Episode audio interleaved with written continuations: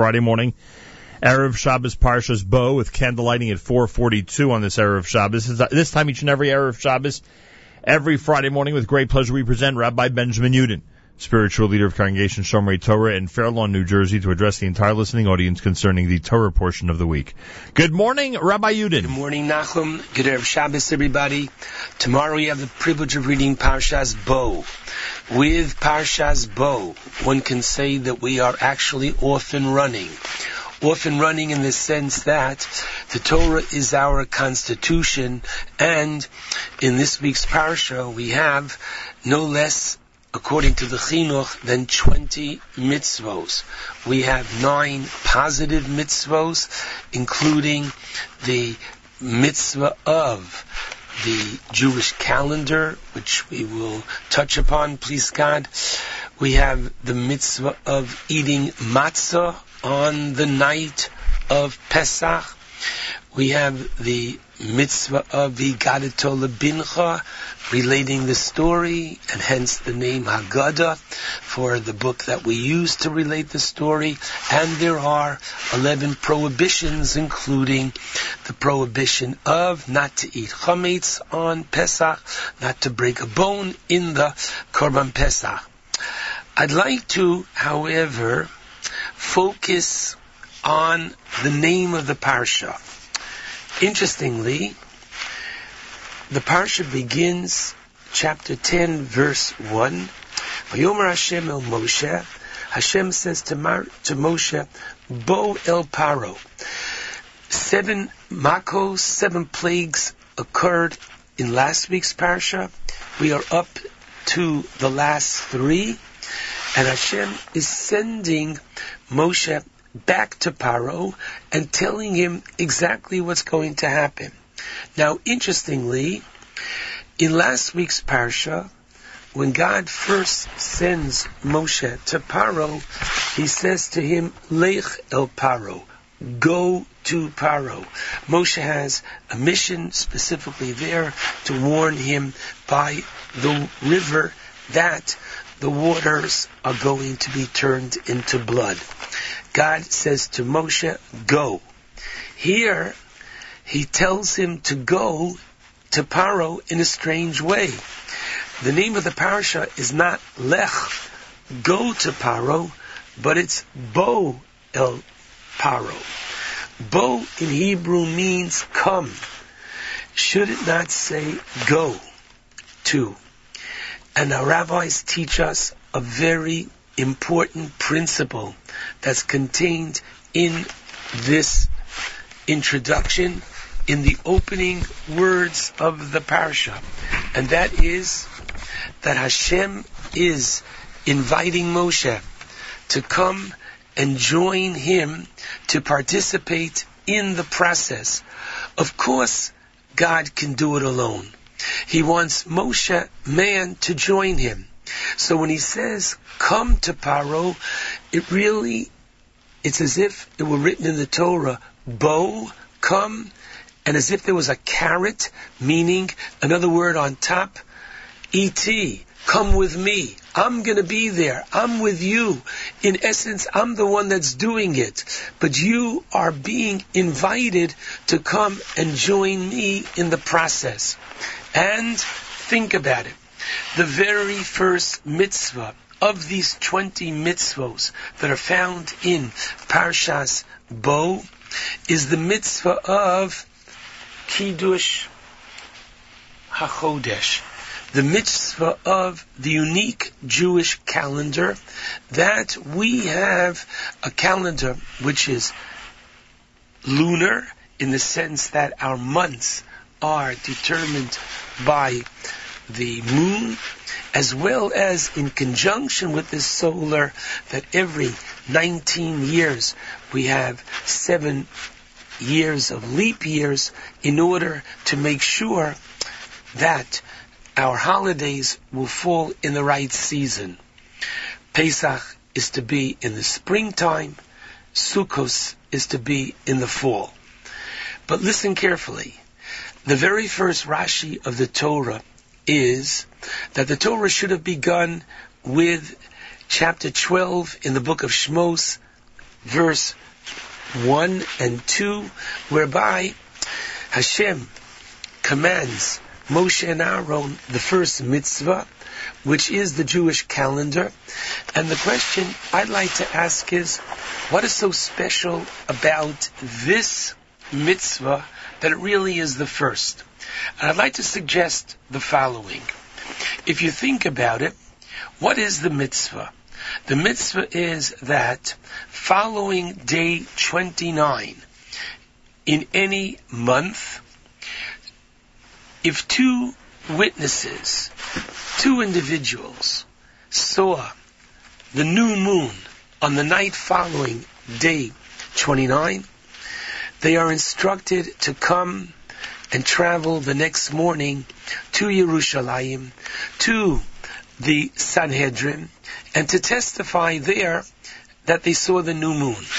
And this is done even on Shabbos, as we are taught in the second chapter of the Gemara Rosh Hashanah. Now, when they came to testify, it's obvious that the Sanhedrin were well versed in astronomy. They asked the witnesses who were interrogated, tell us, Ketzad Isa is halavana. How did you see the moon? Was it lifnei achama or liachar achama? Was it facing the sun or away from the sun? Was it to the north or the south? How high was it above the horizon? Which way were the crescents leaning? How wide was it? Now, it's amazing, meaning that the scholars of the Sanhedrin knew precisely where it was to be, when it was to be. So if we know this without the witnesses, why does the Torah require that witnesses come and testify? And it's based upon their testimony that we declare Rosh Chodesh. So if two witnesses come on day 30, then that day is declared Rosh Chodesh. And if two witnesses don't come, even though the court knows that moon could have been visible if not for the fact that it was a cloudy night, we wait until the next day, the day after, day 30, to become Rosh Chodesh. How do you explain this? I'd like to suggest the same theme again. The Torah is inviting man to participate in the process. Man is elevated to become the Makadesh. Man sanctifies. And so, what you have is a very exciting idea.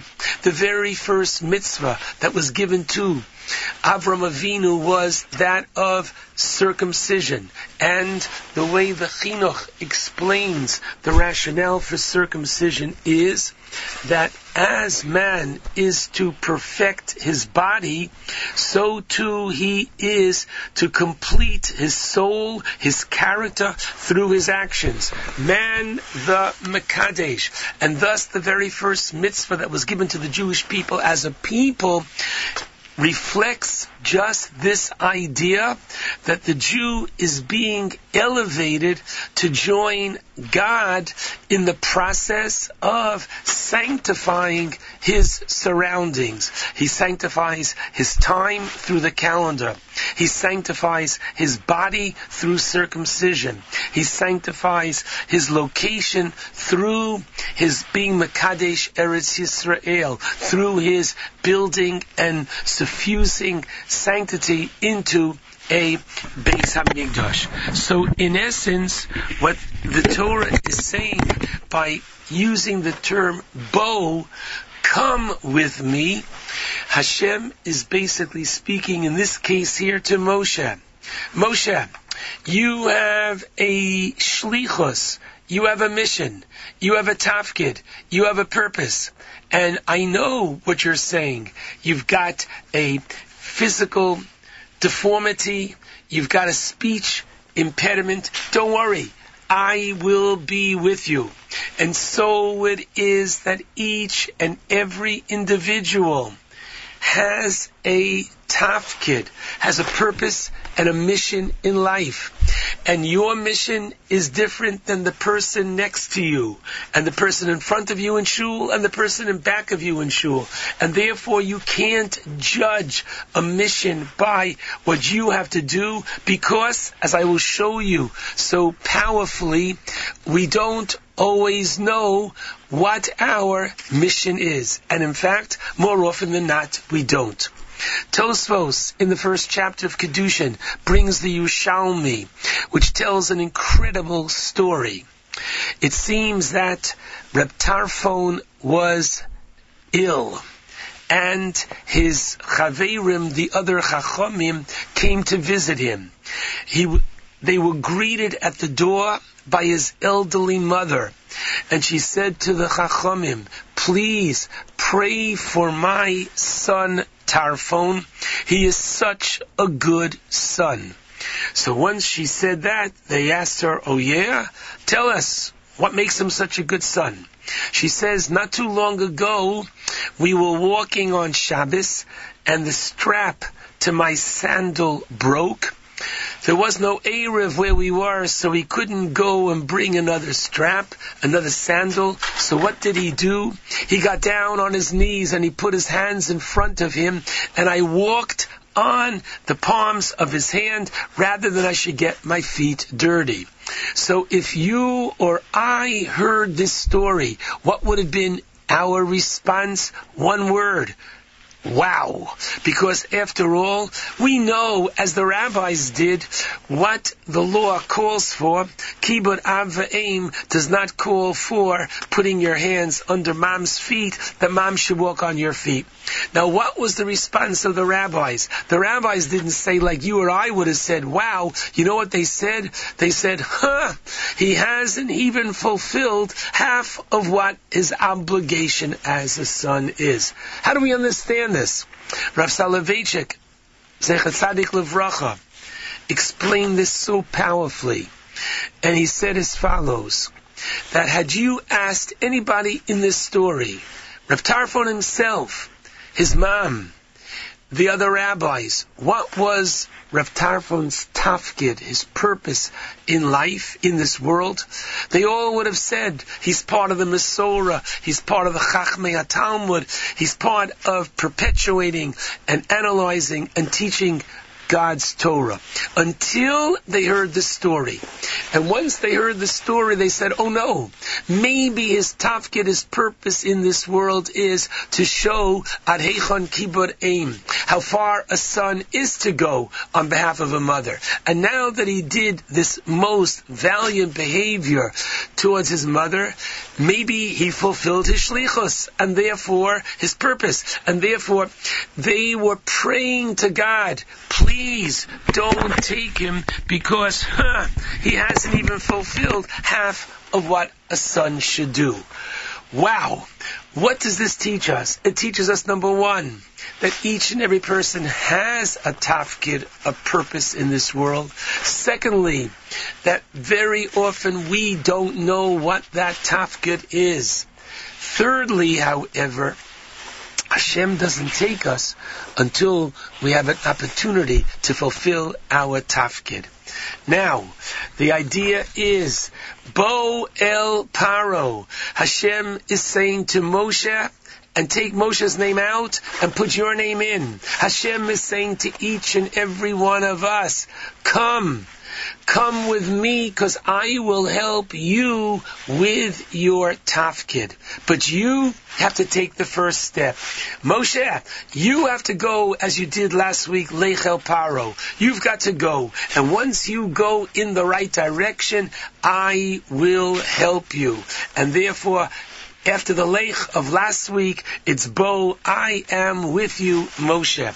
And our rabbis tell us so beautifully, it happens to be in Shir Hashirim in the Medrash, in chapter 5. The Medrash uses this example. Pischuli, open up for me, Pesach Echad, open up for me, says God, just a small little crack in the doorway. Shel machat. You've got to take the initiative. You've got to show your desire. You have to show that how you perceive your tafkid in this world, your purpose, you will work in that direction. Even how much do you have to open up? Literally, like the eye of a needle. The ani and God promises, Posiach lachem psachim, I will open up doors for you. Shiyu agolos, that wagons, ukronos, nechnasovs, would be able to go through. Amazing. The idea behind this is so reassuring. It's telling us not only that everybody has a mission, but that we can accomplish so much. You want to know why? Because you're not alone in your mission. Because look what you have behind you. You have no, nothing else but literally God Himself who is there to help you impact and change your surroundings and change the world. Because look who we proudly are, the shluchim are.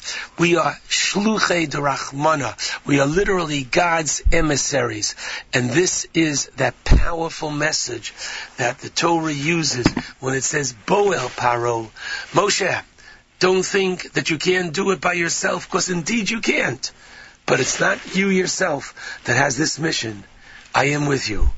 And everybody's invited to take Moshe's name out and put your name in and realize how important you are. Shabbat Shalom to all.